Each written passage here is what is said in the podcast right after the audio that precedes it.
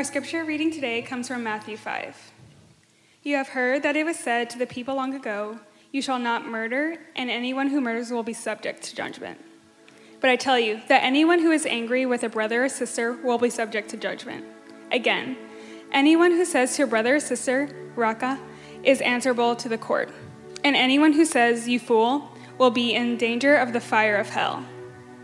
Therefore, if you are offering a gift at the altar, and there remember that your brother or sister has something against you, leave your gift in front of the altar. First go and be reconciled to them, then come and offer your gift. You have heard that it was said, You shall not commit adultery. But I tell you that anyone who looks at a woman lustfully has already committed adultery with her in his heart. If your right eye causes you to stumble, gouge it out and throw it away. It is better for you to lose one part of your body than for the whole body to be thrown into hell. And if your right eye causes you to stumble, cut it off and throw it away. It is better for you to lose one part of your body than for the whole body to go into hell. You have heard that it was said, Love your neighbor and hate your enemy. But I tell you, love your enemies and pray for those who persecute you, that you may be children of your Father in heaven. He causes his sun to rise on the evil and the good, and sends rain on the righteous and the unrighteous. The word of the Lord. Good morning. How are we? Doing all right? Hey, anyone um, trick or treat last night? Okay, at what point do you stop trick or treating, right? Like when you're like 23 and you're too old, you're like, okay, that's just kind of creepy, right? You got to go with the six year old, like a friend or something like that. Hey, last, yesterday I was pulling out of my driveway, and I'm so glad that Halloween only happens once a year.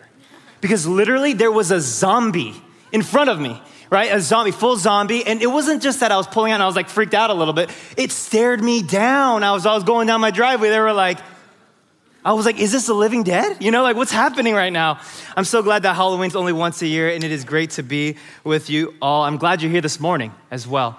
Um, my name is Danny and I work in the offices of strengths and vocation, and it's great to be here with you this morning. And this semester, we've been in the conversation discussing the Lord's Prayer.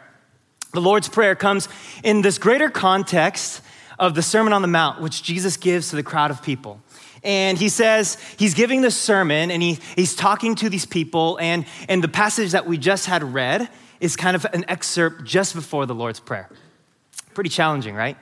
Uh, pretty difficult. And this, uh, we, this, this semester, we've been thinking about the Lord's Prayer. And earlier on in the semester, we talked about a personal God a God who knows us, who loves us, who is intimate with us, and yet he's hallowed, he's other. Dr. Brower spoke about that. And then Esteban and Lexi, they spoke about this idea of God's kingdom come on earth as it is in heaven. Powerful statements. And the first half of the Lord's Prayer is really about this otherworldliness. It's about God's kingdom coming here on earth. And last week, we heard from Dr. Mary Paul about this very practical and tangible kingdom where we begin to pray for the needs that we have. Give us today our daily bread. And I don't know how I got stuck with this part, but I got forgive us of our debts, forgive us of our sins as we forgive those who sin against us. Can I be honest with you? I didn't really like this one. It's kind of hard for me to think about because I knew that as I had to prepare, I had to begin to do some self reflection on my own life. Um, and so this morning, I, I, I, pray that you'll enter into that conversation with me. I, I don't step on stage knowing that I've got this figured out, but I come in the space saying, hey, I'm just with you. And I want to offer a few words that might kind of help us see God's kingdom coming here on earth as it is in heaven. Anyone have a best friend growing up? Yeah? Raise your hand. Yeah, you have a best friend? Is your best friend here? Maybe you're like, they're like, I thought you were my best friend. Why don't you raise your hand? Um, I had a best friend growing up. His name is Tim. Tim and I met in the fifth grade, and we were really good friends. We, uh, we were like kind of ride or die kind of friends, right? We, during recess, we would play chess together. That's how good of friends we were. Uh, we, were we were that kind of friend. And then in, in junior high and high school, we got a little cooler right? We started playing basketball, uh, kind of an upgrade, right? And so we still played chess, but um, that was something that we did together. And I, will never forget this one time that we had together. Um, I really loved like when we could have like sleepovers. You guys know what I'm talking about? You build forts or you play video games or girls, I don't know what you did, but um, that's what guys do, right? We eat Cheetos and play video games. And um, in my house, uh, I lived in a loft and I had a window that goes to the outside. And there was this one particular day when it was, I think, in the junior high, my, my friend, my best friend Tim, wanted to spend the night with me. And I knew my mom wouldn't let him spend the night. You guys ever had that moment? You're like, come on, mom. Like, you know, she's like, she, she for sure would say no. And so we had this intricate plan where, where, where, um, where, um, where he would actually leave the house and pretend like he got locked out of his house. And then my mom, of course, would let him stay at my place because she's not gonna let him sleep outside. And but the problem was she didn't know that he was at the house. We're hanging out in the loft, and all of a sudden, garage door opens. You know what that means? Mom's home. He's not supposed to be there. And so we had this loft, and he couldn't go out because that was the only way that he went. If he went out, she would see him. So I was like, "Hey, bro, I'm gonna open the window you jump out the window, wait 10 minutes, ring the doorbell, pretend like I never even saw you, and then for sure she'll just, she'll let us sit, spend the night. So here's the funny thing. He jumps out the window, he's in all white, right?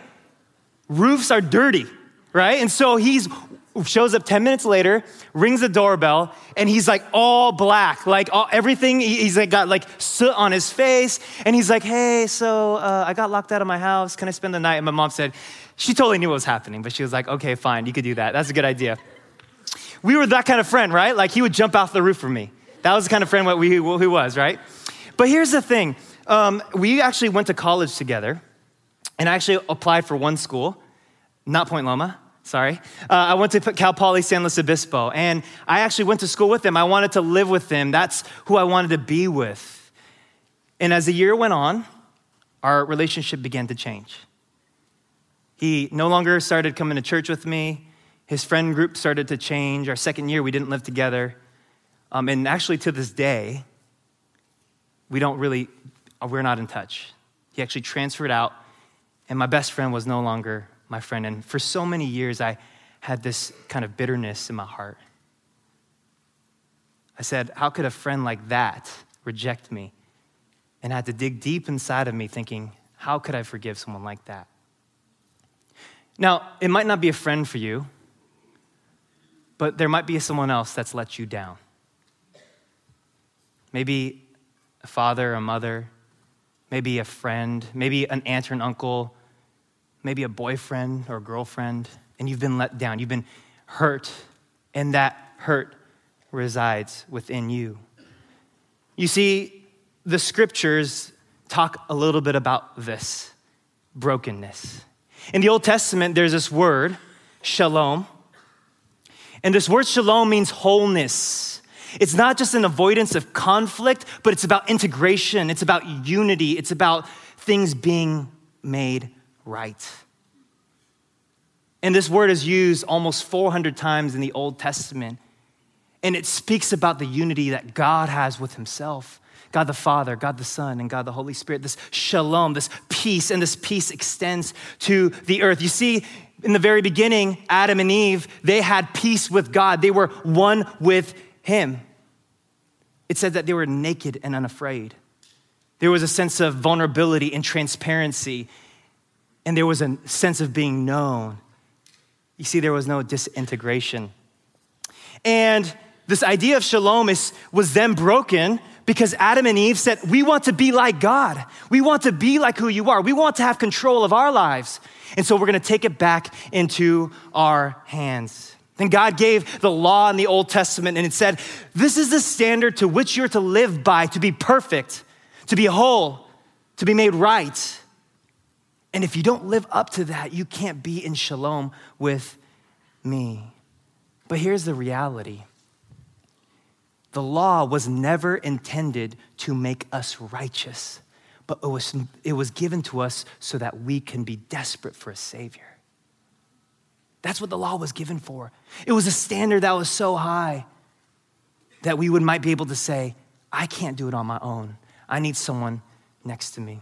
To help me through it. You see, this is what it says in Matthew. In that very same passage, Jesus came, came into the disciples, and the crowd he was speaking to would have been very familiar with the law. And he says, Do not think that I have come to abolish the law or the prophets. Rather, I have come not to abolish them, but to fulfill them. You see, this idea of when we pray, forgive us our debts forgive us our sins, forgive us our transgression, assumes that we've done something wrong. Jesus doesn't say, if you've sinned, you should pray this way. He says, pray in this way Forgive me of my sins, forgive us of our sins. You see, growing up, I, um, I really didn't understand this. I really didn't understand this. This is me. I still have really bad eyes. I just wear contacts now. Legally blind. Um, anyone familiar with this, uh, this uniform? Awana, yeah, okay. We got some Awana people here. There's like two. Um, and it's okay if you don't know it. Um, but what, what Awana is, is basically you grow up and, and at once a week you memorize these verses and you get points for it. And as you can tell um, on my left badge, I've got some awards right? So I was rewarded for how many verses I could memorize. You see, my spirituality was built upon my works. My spirituality was built upon how good I was. And you see, if this was my life, if this was my life, this pot, I thought, you know what? I'm pretty good. There's a couple cracks here and there. But you know what? If I if I get this dirty, guess what I do? Just memorize a couple more verses. If I got things, if it, if it didn't look the way I wanted it, guess what I did? Just go to church a little bit more. And I just rubbed it around, you know, and I, I just thought, I'm not that bad. You know why? Because I'm not like those people. You feel me? Anyone else think that way? At least I didn't do that. Did you hear what they did? I didn't do that. I'm all right. I'm all right. You see, my spiritualities was based upon my good works, and I would look it up, lift it up, and say, God, look, at, I'm good, aren't I? I'm good, aren't I? And Jesus has been working on my heart in the last several years, and he's been saying, Danny, you're not so good. You know, I told you, it says in the Old Testament, don't murder anyone, but if you hate your brother or sister, you've already committed murder in your heart. The last several weeks, in the news, I mean, years, right? But it, just specifically in the last couple weeks, it's been incredibly hard, hasn't it? If you're not paying attention to the news, I would encourage you to. My uh, seminary professor, he always reminded me, said, a good Christian holds their Bible in one hand and the newspaper in the other. How do we engage our world with what the scriptures might say to us and to these current times? And the last few weeks, I've been reflecting on just the mass shootings. I know some of you have been hurt by that. Even last night, there was an t- act of terror in New York where a guy ran, drove down um, a sidewalk with bikes. I texted my buddy that this morning who lives there. He's okay, but he says, We frequent that area. That could have been him. He was a guy I went to college with. But more recently, one of the things that really struck a chord and, and um, struck home with me, I'll take that picture off of me, uh, uh, that struck a chord for me was this Harvey Weinstein. This movie mogul who literally, I'm sure all of us have seen one of his movies, was just penalized, right? It has had, has had all dozens of women, I think up to 58 women come out say, I've been sexually abused by him. And I've been reading these news, and these things were distant from me. And it was like, ah, oh, that's, that's not a big deal. And then I began to see on my social media feed something else. You guys know what I'm talking about? Hashtag me too. And it's these courageous women who are saying, This is the way I've been hurt before. And it's actually not women only, it's men as well. And this idea of Me Too says, let me share my story. Let me show the world of the ways in which I've been hurt. And it really began to strike a chord in me when I saw my friends that I know, that I live and play with, saying the exact same things on this feed. And I was like, I thought that was for Hollywood. But this is happening here, right here, right now. And then I started getting really upset, right? You know that feeling that you get? You're just, you have this righteous anger and you're like, this can't be. This can't be. How could this happen to people? How could this happen to my friends? And then I began to reflect on myself. You see, I'm not so perfect, am I? I'm broken. I too. It was me too. I wasn't the victim. I'm the perpetrator. When I look lustfully at a woman, I've committed adultery in my heart. When I have pride over my brother or sister, and I think they need to lose in order for me to win, I've lost. And my wholeness that I thought was once there has been shattered. God, would you forgive me? Would you forgive me of the ways that I have the propensity to be like Harvey Weinstein?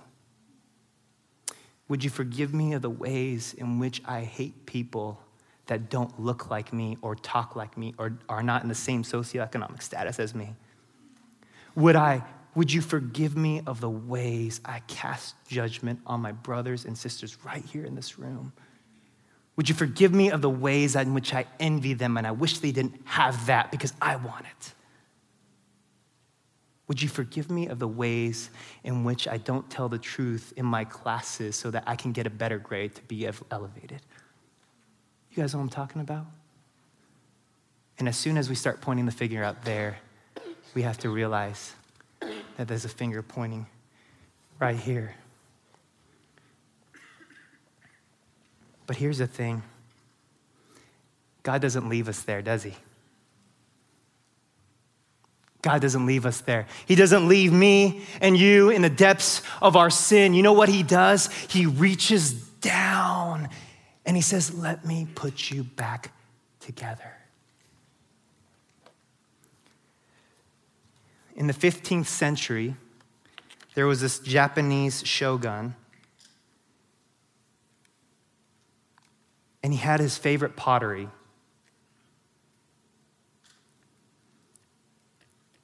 And the favorite pottery that he had, it broke. And this is what he began to do. Now I don't know if the pieces all together, right? The shogun said, I want to put this piece back together and I'm going to fill it with gold. And what this gold is going to represent is the broken pieces in our lives. And he didn't say this, but this is the analogy that I'm using today, is what are the broken pieces in your life that God has to mend back together? You see, in this art form, it talks about this way that the pottery actually looks better when it's broken and when it's pieced back together. This pottery gets put back together one bit at a time. And this ancient art form is called kintsugi, and it literally means golden joinery. And when you and I begin to have this posture of confession, when we begin to have a posture of asking for forgiveness, you know what happens? God begins to mend us back together. And out of our brokenness, we're made more beautiful. Listen to what this pastor has to say Pastor Tullian. He says this God's capacity to forgive us is greater than our capacity to forgive. Do you guys believe that this morning? While our sin reaches far, God's grace reaches farther. And in the pieces of our lives that we think that can never be put back together, he says, I know that I can put you back together. That in this posture of forgiveness and of confession, he says, Let me make you whole once again. You see, this is the reality. The gospel is not for the saints, it's for the sinners. Amen? It's not for the perfect, but it's for the prostitute. It's not for the well off, but it's for the worn out. It's not for the beautiful and those that have it all fit together. It's for the broken and the weary. It's not for the courageous, but it's for the cowardly. This is the gospel of Christ, that in our confession of sin, Christ comes to make us whole again. You see, we have this posture of forgiveness, but it doesn't just stay there, right? It's not just about my forgiveness, because when we receive the forgiveness of Christ, we begin to say, Forgive those who sin against me. In C.S. Lewis's Letters to Malcolm, he actually speaks about this. C.S. Lewis, it's a, it's, a, it's a book about these prayers and how men, men and women can connect with God. And Lewis speaks with this European minister who had seen Hitler in Europe. He had seen Hitler. And Lewis asked him, What did Hitler look like? And you know what the minister said? Like Christ, of course. I don't know if I could have said that. But this is a guy who has experienced the incredible power of the forgiveness of Christ in his life. And he begins to look at other people with empathy and compassion. And he begins to see them as Christ does. And he says, I know that's not what is right, but I need to begin to reorient the way I see my brothers and sisters to love my enemy and to pray for those who persecute me.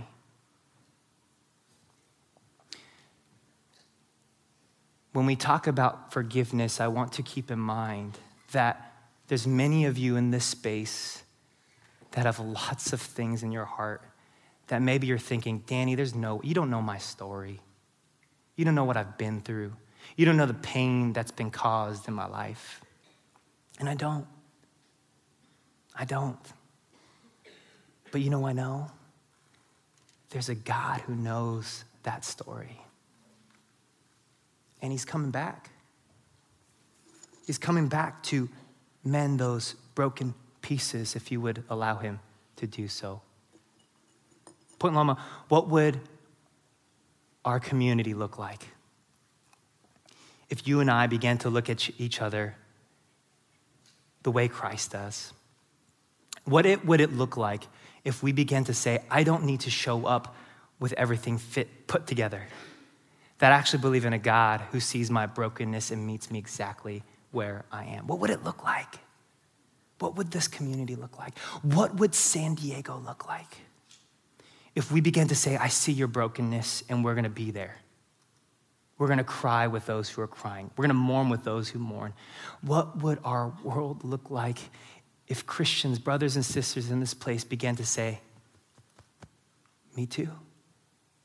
This is the way I've failed. But you know what? I know a God who's further and greater still. As Brian comes up, and we're going to lead out with one more song, we've got a few minutes. Here's a couple things. I'm going to read a lyric for you, which I think encapsulates this idea. And on Wednesday, as we usually do, we give space for people to linger and to pray and to worship. Today, would you do me a favor? If you have somewhere to go, would you just exit in silence, please? There's some people that need to do some work here with God.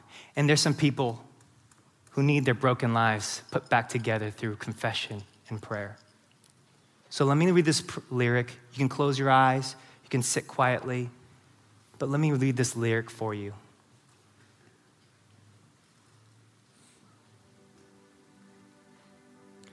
Forgiveness is the garment of our courage, the power to make the peace we long to know.